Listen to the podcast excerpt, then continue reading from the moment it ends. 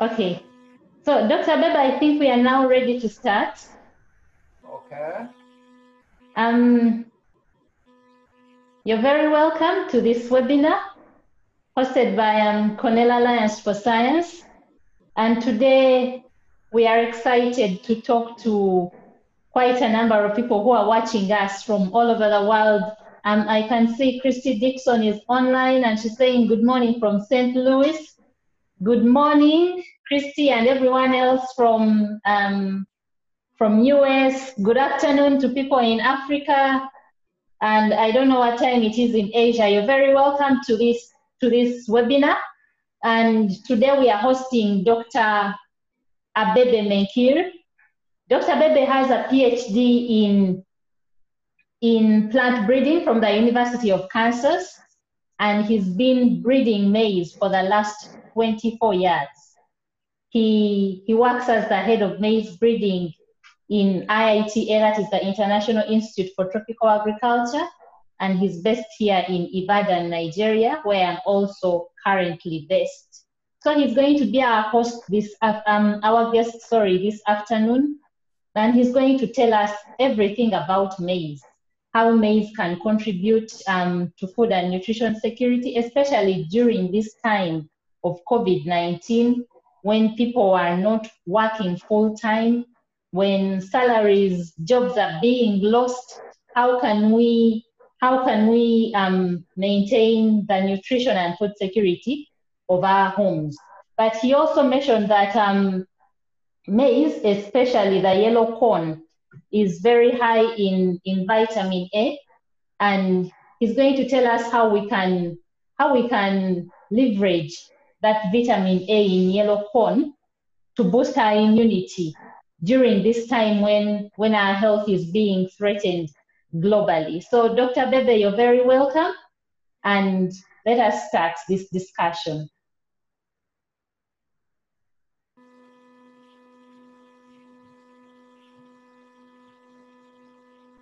Okay, thank you, uh, Patricia, for uh, your kind introduction.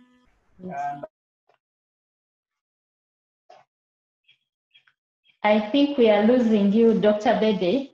hello, do you hear me? No. And Hello? no, I can't hear you. And you're looking away. Dr. Bebe, please move move your laptop this side so that we can look at you. Yes. Okay. That yes. That is Okay. the better okay. Let's Hello? Let's let's try and see how this goes. So um doctor, let's go to our first question. Okay. Um, tell us about um, what you think the impact of COVID-19 is going to have on food and nutrition security in Africa from your perspective as, as a breeder. I would say, you know, the African countries are uh, truly endowed with uh, 25% of the global cultivated area for which is suitable you know, for crop production that would be sufficient uh, to feed its own population. And yet, many countries in Africa are net food importers and spend more than 65 million billion US dollars on food imports in addition to what they produce locally. Okay. The overdependence of uh, many African countries on uh, food imports is primarily driven by urbanization or increased demand from uh, the urban center, which is uh, exacerbated by weak infrastructure and also inefficient uh, production practices that leads to low agricultural output. I think this places many African countries at a significant risk of exposure to the export bans that a few major food exporters have imposed on the on the wake of COVID-19 um, epidemic. In addition, the general food import syndrome that made many African countries to think that they would be receiving food for their population is increasingly undermined because of COVID by the difficulties in international and regional trade as many countries are uh, continuing to close their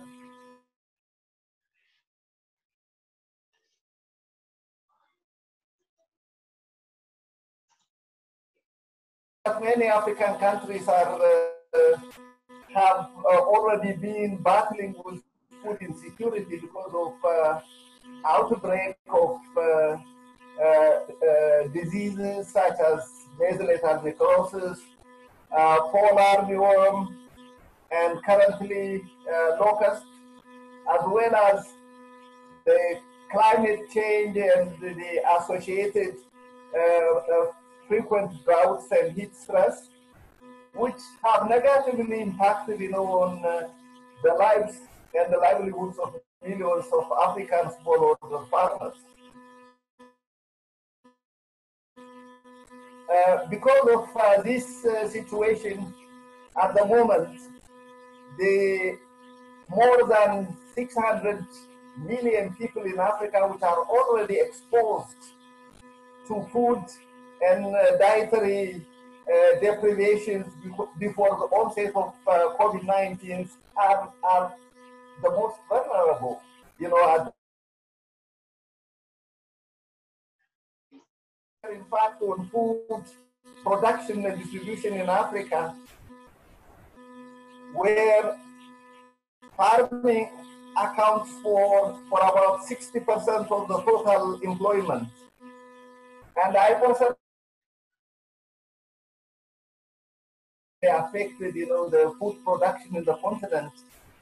And it has uh, also brought an opportunity to the uh, governments of the various countries to think strategically and come up with um, uh, with approaches, you know, that will emphasize to protect their vulnerable population. Thank you, Dr. Bebe. But um, your your audio is not very clear. I would like to to ask the participants to tell us whether they can hear you very well, or else I I would recommend that we reschedule this webinar for another time, maybe tomorrow, because your audio is really not clear. Let me see what what um, our participants think about this so that we are better yeah. that we get better audio and we can communicate otherwise uh, maybe, I think maybe I would like to suggest, you know, since I'm uh, working in the house today, yes. maybe reschedule. If you are not uh, hearing me and, and if I cannot interact with the participants very well. It is uh, it's not it's not really very productive for all of us. So maybe. Oh uh, no, people. Um, doctor, people are saying that they can hear you. Huh? Um, I've gotten some okay. response. Yeah, people are saying um the audio is clear. Maybe the problem is on is on my side. Unless there are questions coming, you know, from the audience. Yes, but right now I had asked them about um about the audio, and they're saying they they can hear, but there is a buzz. So, Dr. Bebe, you have told us that that Africa is definitely bound to be affected by this crisis because most African nations are net importers of maize, sorry, net importers of food. So with all these net, with this lockdown and transportation um, transportation having, of course, when countries lock down, transportation is also affected. So there is definitely going to be um, there is going to be a crisis because of the movement. But before we continue, I would like to ask you, why is Africa generally a net importer of food? Why can, can't we grow at least 90% of the food that our people consume? You know, the productivity level of our major crops, staple crops, has stagnated over the years. So the amount of food that we are producing domestically cannot match the growth of the population and the demand that we have, particularly in the urban centers. There is also, when you look at the, the demographic change that is happening in Africa, the farm, most of the uh, young generation of people living in the rural areas are migrating into the urban centers. So the people, you know, in the rural areas, in the farms, are the older generation of people, and the productivity level due to the lack of improved uh, management practices, lack of inputs, lack of access to credit, and all this have negatively affected the amount of food that is produced in Africa. So okay. with the explosion of the demand in the in, in, in the various countries, imports became really the necessity.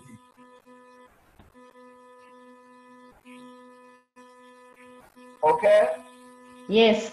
So, but um, so so how do you how do you recommend that we fix that problem? How do you recommend that Africa fixes the problem of being a net importer of food?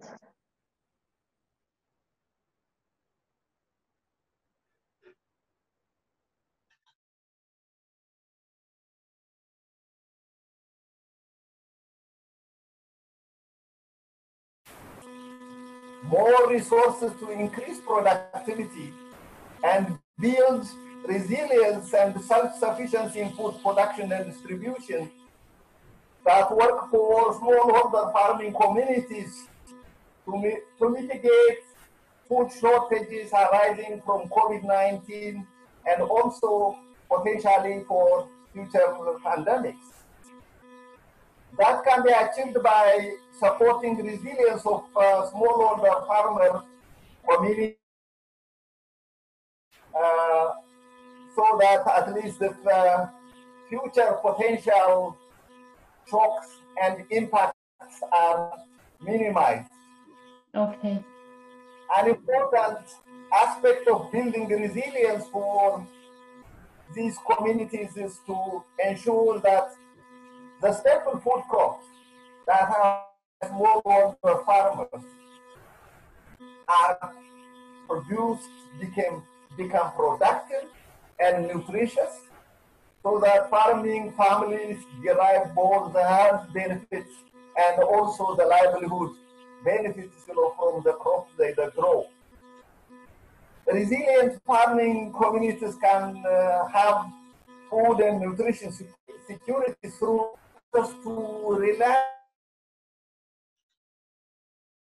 have access to markets at the same time. It's not only production, they need to have access to markets. Okay. The people who are working for farm.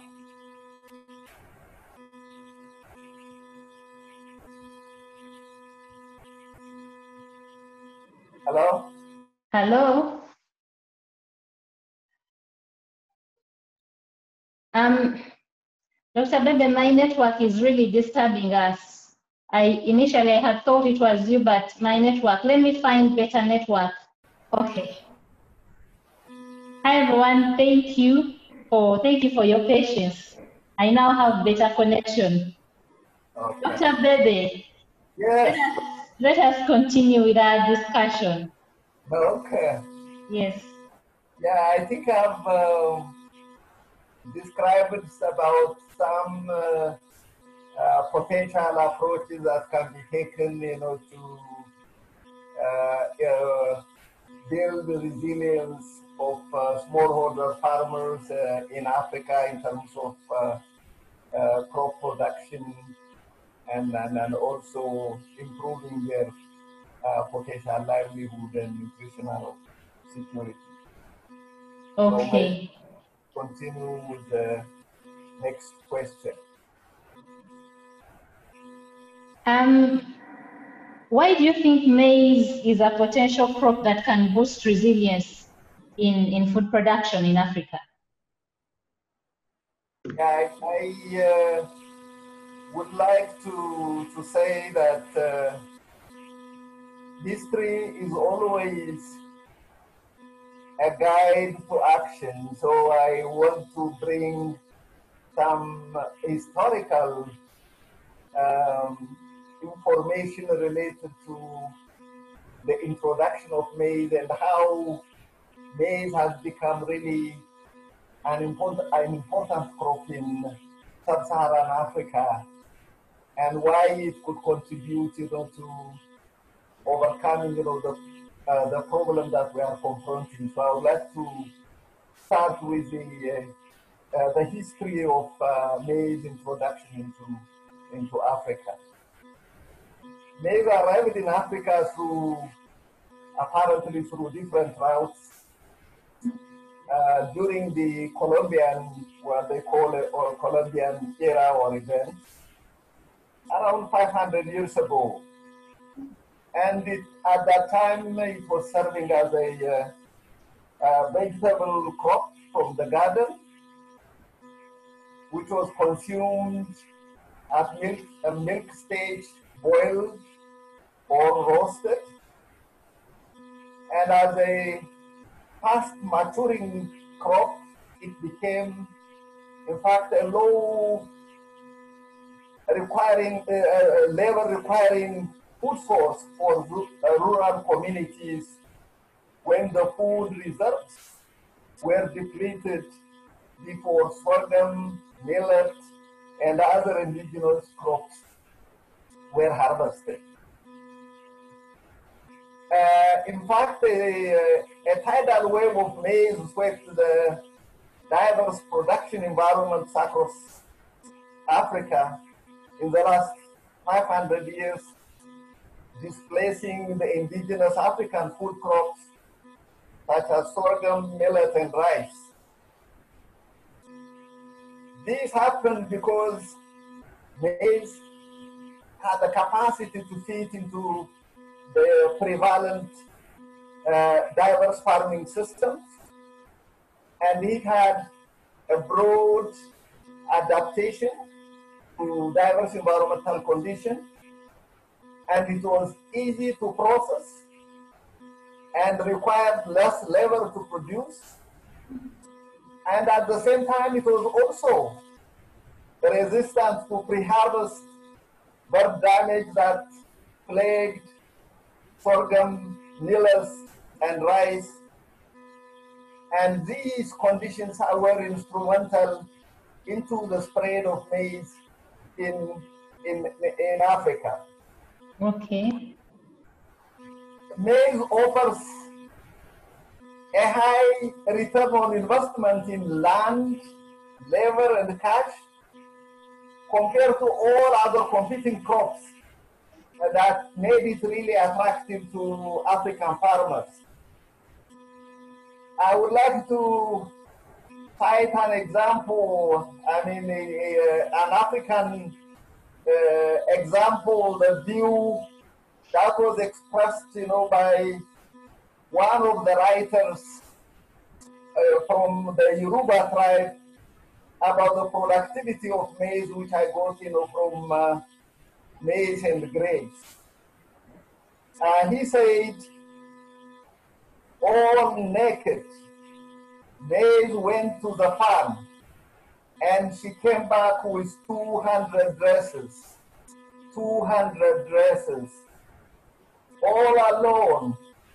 Maize went to the farm and she came back with 200 children. 200 children.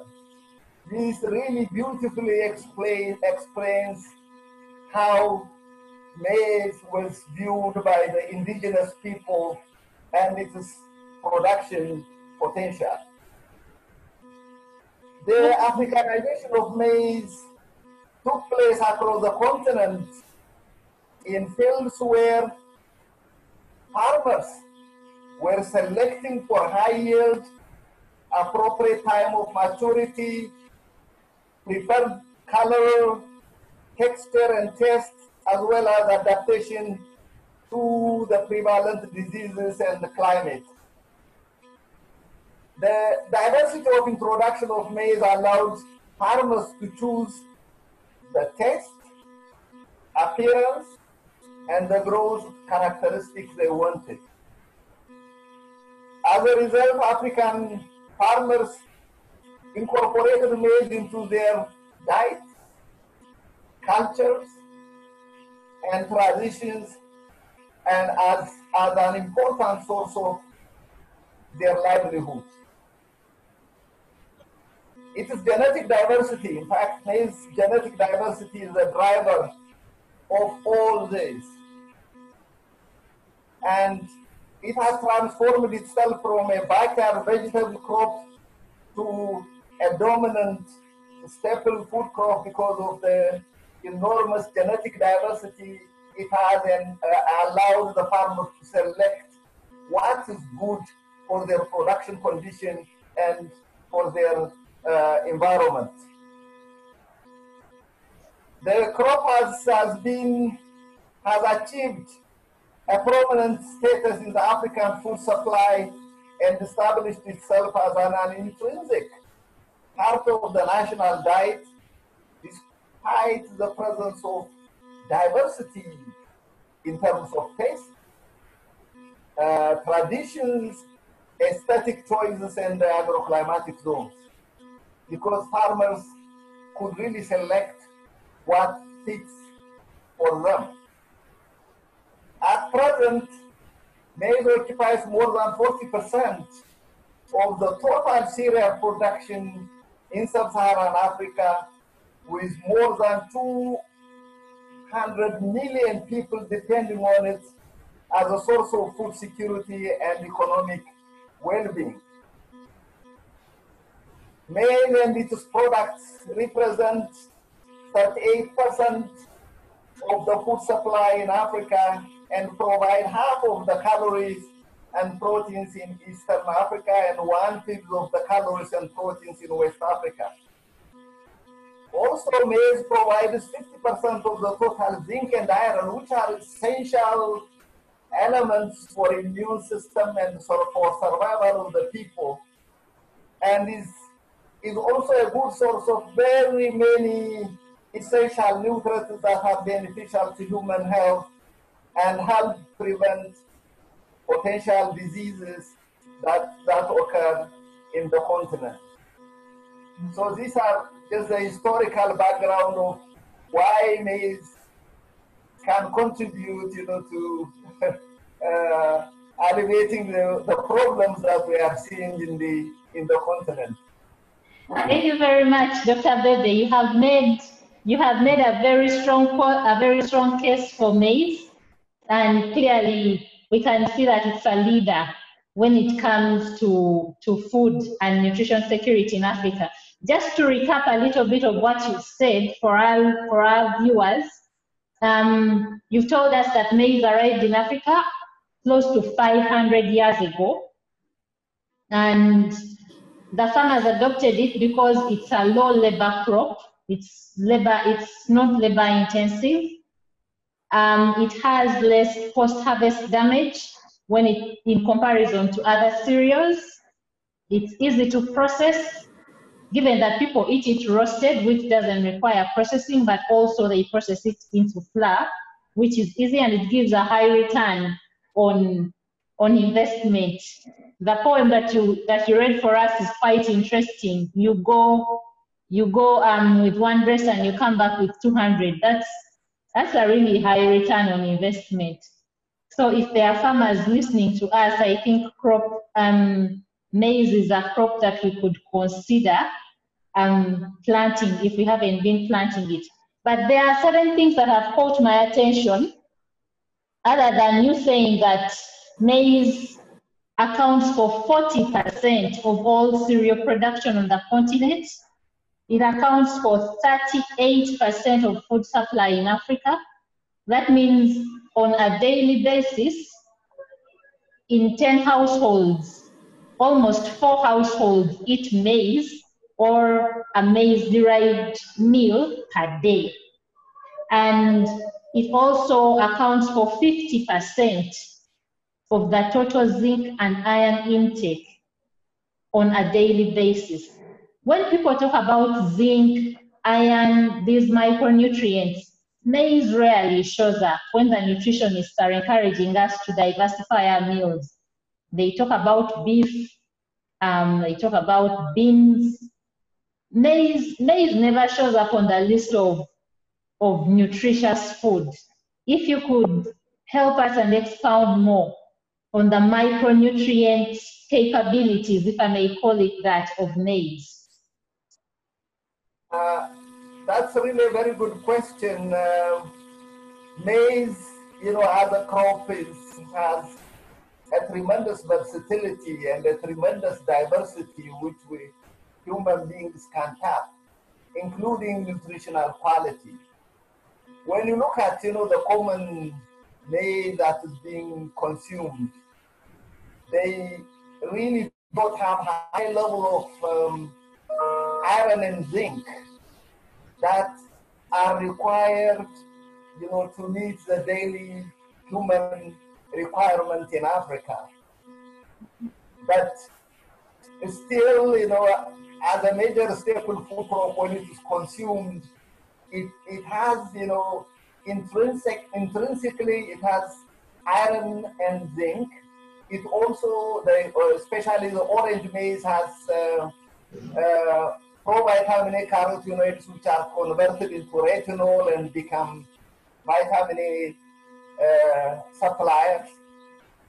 But the quantity, you know, is is low. That's why you know we have uh, breeding programs that are trying to boost the concentration of um, both provitamin A, carotenoids, and also iron and zinc, so that you know farmers will have access, you know, to a nutritious maize products which can meet their daily requirements.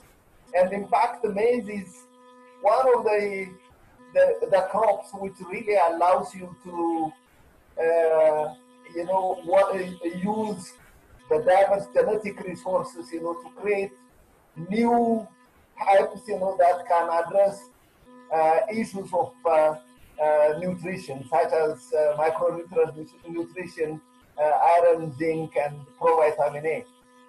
Okay. So, when it comes to, to, to, to micronutrients, yellow maize and, and, and white maize. White maize is commonly consumed in, in west, sorry, in eastern South Africa, consumed by people. And when it comes to West Africa, white maize is really for livestock and, and the communities here tend to consume more of yellow maize. Which of the two would you say has a higher concentration of micronutrients, yellow versus white? Yeah, in, uh, the white and the yellow maize, when it comes to iron, iron and zinc and other uh, uh, minerals, mm-hmm. calcium and so on, which are really required, and also a lot of uh, phytochemicals that are required uh, for human survival. I would say, you know, they are they are comparable.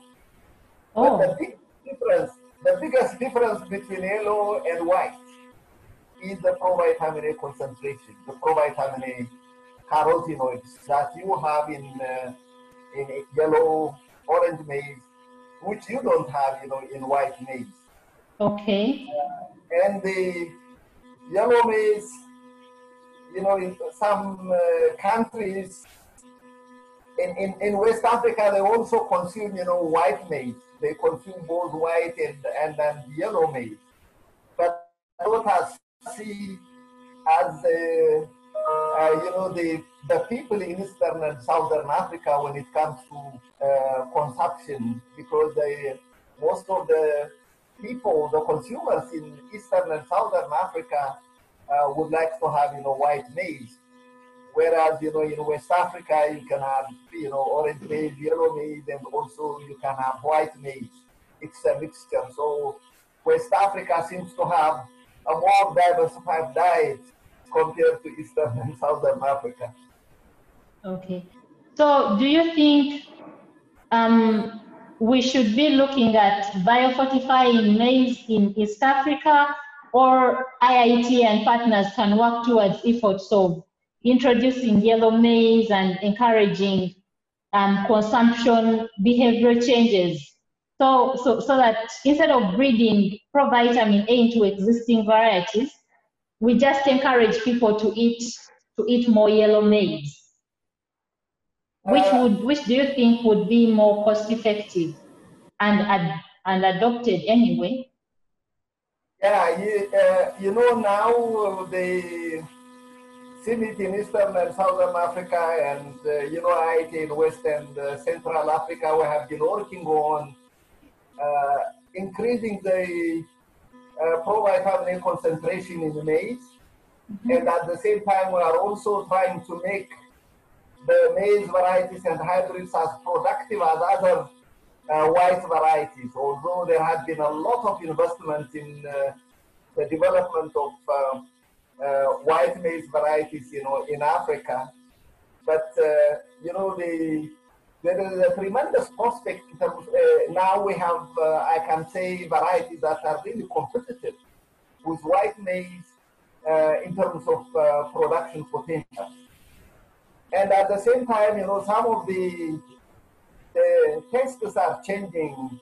Uh, in Zambia used to uh, be a country with a predominant preference for white maize, and due to you know constant awareness creation and the development of a relevant provitamin A enriched maize hybrids, now the the orange yellow maize demand is is increasing Okay.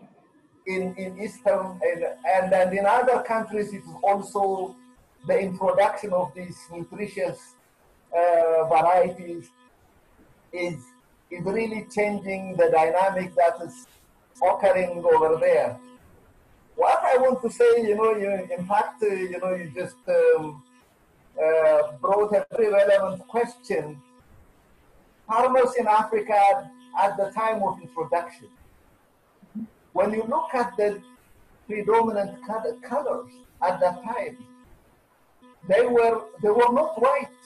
They were, you know, red. They were purple. They were uh, yellow.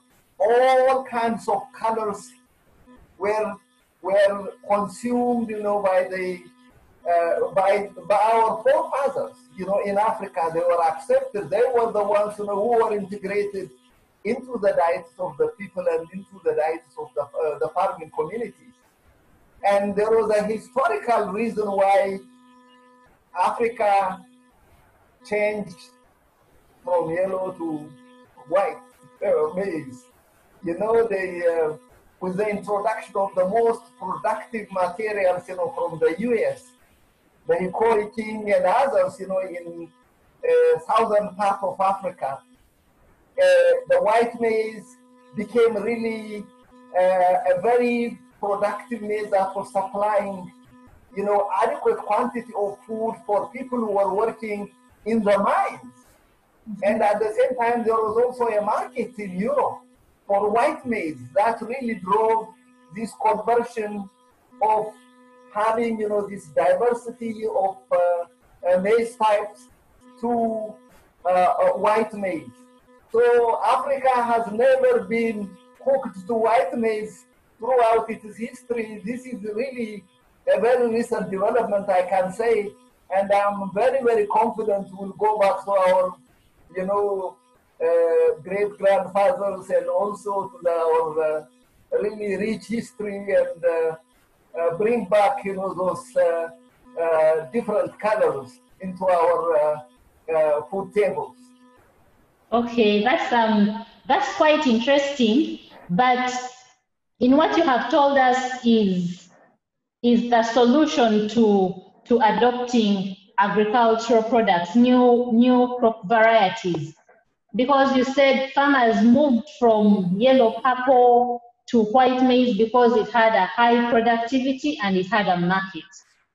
So that means if we want people to consume more yellow maize because of the vitamin A content, provitamin A, as breeders, IITA and CIMMYT, you should be working towards putting out varieties that are that are of high productivity. And of course, productivity, I think, will drive the demand and give farmers the, the, the market that they desire. But um, Dr. Bebe, I would like us to move on to, on to our next point of discussion, which is um, how do you see maize contributing towards the, towards, I wouldn't say alleviation, but boosting people's health during this time of COVID-19. Let us specifically talk about um, the, the yellow corn, which you have, the yellow maize, which you have said has higher levels of vitamin A. And as our listeners and viewers may know, um, provitamin A is what the body changes into vitamin A, and vitamin A is essential in, in helping our bodies to fight off opportunistic illnesses such as COVID 19. I know that we are calling COVID 19 a global pandemic, but when it comes to a healthy body, it's, it's, it's just reduced to an opportunistic illness and if the body is healthy with enough vitamin A, we can see quite a number of people um, putting up a fight against this against this disease. So tell us how how maize can contribute in in, in, in this in this conversation of health. And also, I remember you mentioned that if you eat maybe a, a cob of yellow maize, then it is better than taking vitamin A supplements. Please remind us, remind us of, of, of that example and the quantities that we should be taking. Yeah, I will be talking, you know, at a larger level, you know, what maize is uh, capable of doing, you know, to the continent and uh, what are the steps that are currently being taken, you know, to address the issue of food insecurity in, in, in the continent. Before going into that, let me address the last question that you raised. The uh, uh, provitamin A enriched maize versus, you know, uh, supplements or fortified foods with vitamin A. Mm-hmm.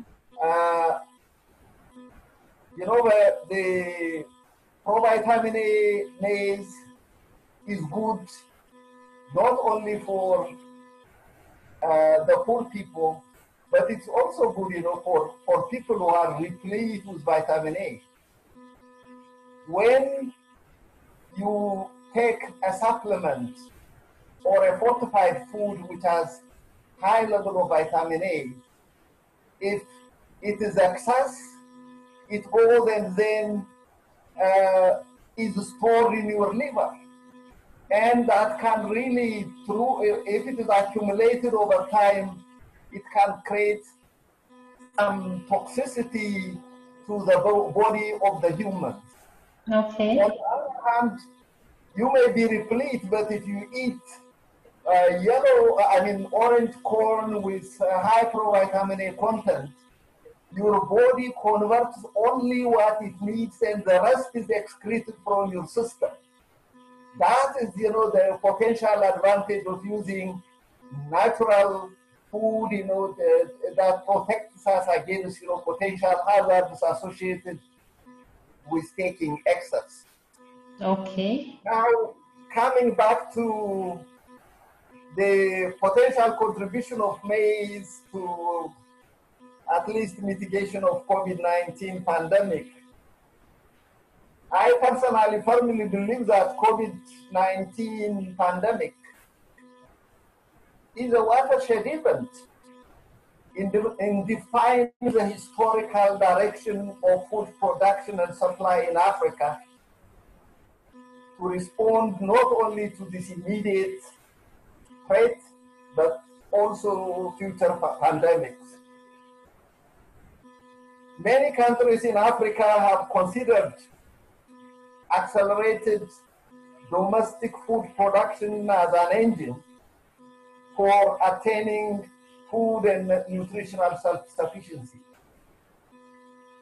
As maize has been part of the culture and diets of Africans, as well as has high yield potential, broad adaptation to diverse production zones, ease of harvesting, processing, and transport. It has a great prospect to significantly contribute to self-sufficiency in many African countries. Okay. So, um, as an example, I want to bring an example. The government of Ethiopia has chosen maize as one of its strategic crops to boost local food production and supply under COVID. In fact, the government has put an aggressive policy to promote use of improved seeds, improved maize varieties, irrigation, fertilizer, and other inputs, as well as you know improved crop management practices to attain high level of productivity uh, to in order to reduce dependence on imported food and at the same time also at least saving you know some of the the resources they have some of the, the money they have uh, allocated you know for food imports you know which can be used you know for other development goals.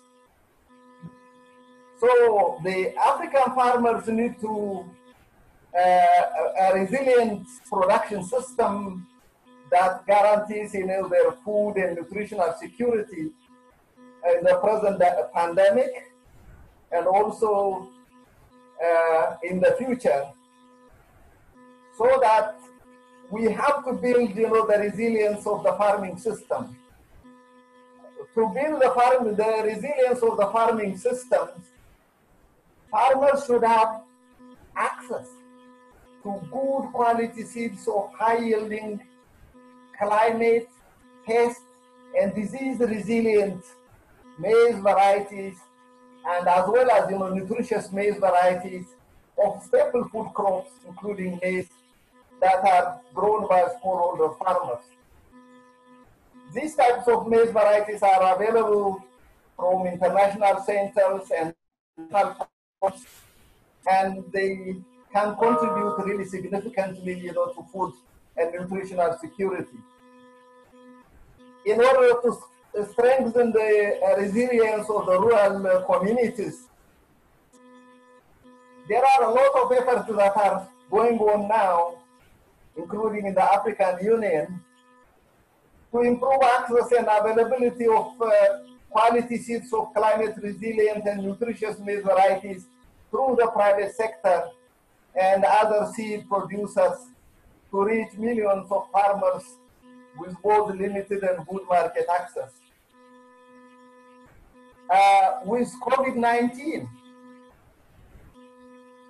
the need for a strong immune system has become really a critical factor to improve resilience of the body to you know, respond to uh, complications and infections, uh, uh, complications associated with COVID infection.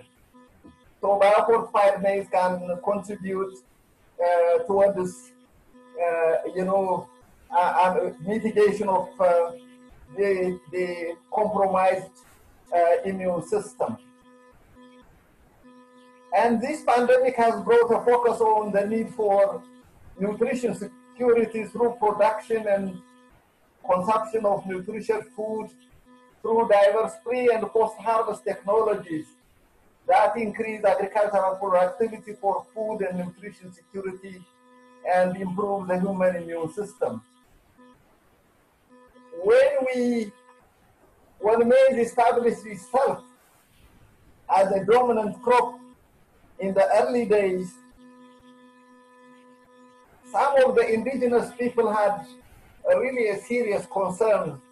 And I would like to quote one of the, the concerns that was expressed by the indigenous people of uh, Dahomey, indicating that their kings reserved millet, which is the an indigenous crop for royal consumption in an effort to uh, save this traditional crop from the rapid incursion of maize. These were the concerns that were expressed, you know, by our forefathers. And I personally believe that the availability of enough grain from highly productive maize as a cheapest source of food can in fact free land for cultivating other diverse nutritious crops that will help in fact diversify the diets of the population which is ultimately the preferred choice considering the uh, extent of our um, African forefathers' experience in growing and consuming maize with uh, a variable rainbow of color and types, I hope African consumers will overcome the white grain syndrome and embrace other colors for their common good and survival. I just would like to finish my my discussion with this. Okay. Um, thank you very much, Dr. Bebe. This has been quite an eye-opening discussion. And for me as a non-scientist, just a maize, a maize consumer, by the way, I love maize a lot, especially the white one, because I come from an area where we, we eat white maize. But I'm now going to look for for the yellow for the yellow maize and, and grow it and consume it more. We, we, we look at maize and its products, flour or posho or ugali, like people in East Africa may call it, like a source of carbohydrates, and that is all. All these other um, micronutrients or minerals, we, we are unaware that maize provides this. And this is an awareness that this is a conversation that we should um, increase its awareness. I, I would very much like to see governments take on um, school feeding campaigns where schools, especially primary schools that have young children, where they are encouraged to eat more, more yellow maize, yellow posho. I don't know how that would taste. And, but that is a campaign that I would like to see IITA, CIMMYT, because CIMMYT is the CGIAR center responsible for East Africa and, and South Africa. I'd like to see our partners, NARO and KALRO in Kenya, take on this conversation and really escalate it to policy levels. So as this conversation comes to an end, our participants both on Zoom and, and Facebook. We want to thank you very much. We are going to we are going to, to put up a recording. We are going to put up a recording of this on YouTube so you can share it with other people. But we want to give you an assignment. I hope you have you, you, you have been blown away by the new information of provitamin A and zinc and iron in maize. So we want this we want Africa to go back to consuming more yellow maize. Like Dr. Bebe said, it's not that white maize doesn't have provitamin A, it does, but the levels are really low, and especially for our primary schools. I hope you will join me in taking, escalating this conversation to policy level.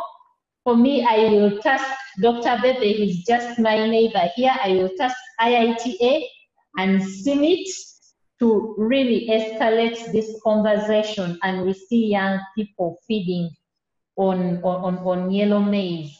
But for the rest of you, I don't know how you're going to take on this challenge, but I throw it back at you. And Zebir, Zebir is saying it's really inspiring, and I am happy choosing maize as my research crop. Yeah, so Zebir is also a breeder like um, like um, Dr. Bebe. And to the rest of us, thank you very much. Have a good evening. I want to rush out of this place and go and buy some roasted yellow maize. Thankfully, I'm in a country where people eat a lot of yellow maize before the market men and women leave the streets. But um, Dr. Bebe, your last um, your last remarks. I also have one last question. Does white maize have zero vitamin A, or it has some levels?